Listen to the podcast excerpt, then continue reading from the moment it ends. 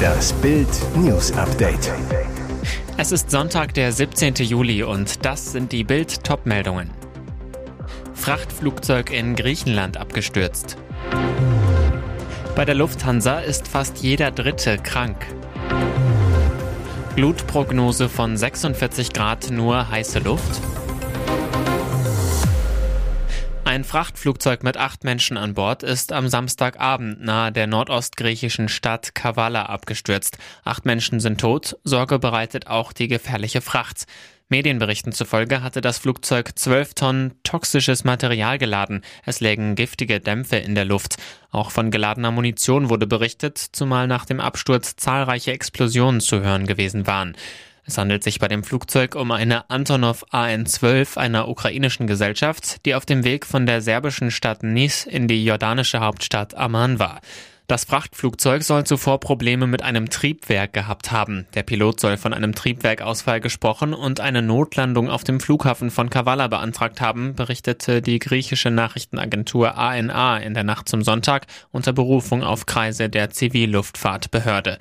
Dorthin schaffte es die Crew jedoch nicht mehr. Die Maschine brannte bereits in der Luft, stürzte dann rund 40 Kilometer vom Flughafen entfernt ab.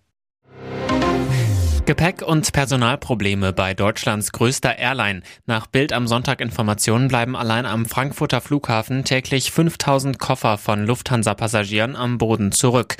Angeblich, weil die Airports beim Check-in zu wenig Personal haben. Herrenlose Koffer werden jetzt sogar von verschiedenen deutschen Flughäfen per Lkw nach München transportiert. Nach Angaben des bayerischen Verkehrsministeriums lagern aktuell am Flughafen München rund 5000 Koffer verschiedenster Fluggesellschaften, die noch ihren Besitzern zugestellt werden müssen.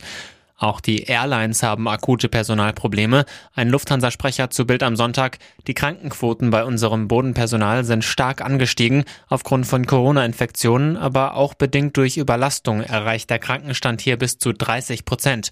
Beim fliegenden Personal in Cockpit und Kabine ist die Quote deutlich geringer im einstelligen Bereich. Kommende Woche sollten es laut US-Modellen bei uns in Deutschland bis zu 46 Grad heiß werden. Doch von der Mörderhitze ist bei aktuellen Prognosen nichts mehr zu sehen. Wo ist die hin? Bild hat Meteorologe Carsten Brandt von donnerwetter.de gefragt. Die Prognose war vielleicht etwas übertrieben, aber nicht grundsätzlich falsch. Die Hitze kommt, aber später. Am Dienstag sind im Westen in der Gegend um Köln bis zu 42 Grad möglich, so der Wetterexperte. Aber wo sind die fehlenden 4 Grad hin? Das Problem ist, wenn man in der Prognose über eine Woche hinausgeht, werden die Ungenauigkeiten immer größer. Kleine Fehler, die in jedem Modell stecken, summieren sich und können am Ende den Unterschied von ein paar Grad machen, erklärt Brandt. Auch Dominik Jung von Wetter.net sah die 46 Grad Prognose skeptisch. Das schien mir auch übertrieben. Nun sind wir wieder bei maximal 40 bis 41 Grad. Ich sage es mal so, ein Modell, das vor fast zwei Wochen schon die nun kommende Hitzewelle erkannt hat, Respekt. Unbesiegt ins Viertelfinale. Unsere Fußballfrauen gewinnen auch das dritte Gruppenspiel der EM in England. Gegen Finnland gibt es einen 3 zu 0 Erfolg. Für das deutsche Team ist es das erste Mal seit 2009, dass sie keinen Punkt in der Gruppe abgeben. Damals holten sich unsere Mädels den Titel. Am Donnerstag geht es zunächst im Viertelfinale gegen Österreich. Bastian Schweinsteiger zu Bams. Ich hoffe, dass wir ins Finale kommen. Die Mannschaft hat auf jeden Fall die Qualität dazu. Kleines Manko, Julia Gwynn muss zur Pause verletzt raus. Bei ihr zwickte es im Oberschenkel. Während des Spiels musste sie sich zweimal behandeln lassen.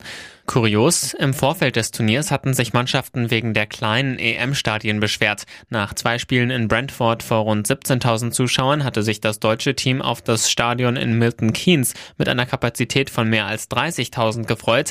10.000 Sitze blieben allerdings leer. Schöner als jeder Olympiasieg. Am Samstag sagte der frühere Kunstturner Fabian Hambüchen Ja zu seiner großen Liebe Viktoria Vicky Diesterbeck. Auf dem Standesamt in Wetzlar waren nur Familie und Freunde. Sie bejubelten das Paar nach der Trauung mit roten und weißen Rosen. Das Paar lernte sich bei dem Sport kennen, den Vicky beruflich unterrichtet, CrossFit. Ich spürte vom ersten Moment eine große Vertrautheit, sagt Hambüchen. Seine Frau schmunzelt. Beim ersten Date war mir noch nicht klar, dass ich gerade dem Mann meines Lebens gegenüber sitze. Aber dann kam der zweite Corona-Lockdown und wir hatten ganz viel Zeit, uns kennenzulernen. Nach einem Jahr Liebe zog Vicky vom Taunus bei Frankfurt zu ihrem Schatz nach Wetzlar. Dort leben beide im neu gebauten Eigenheim. Mit der Familiengründung wollen sie sich allerdings noch Zeit lassen. Wir wünschen uns auf jeden Fall Kinder, aber erst einmal wollen Fabi und ich unsere Zweisamkeit genießen und gemeinsam die Welt erobern.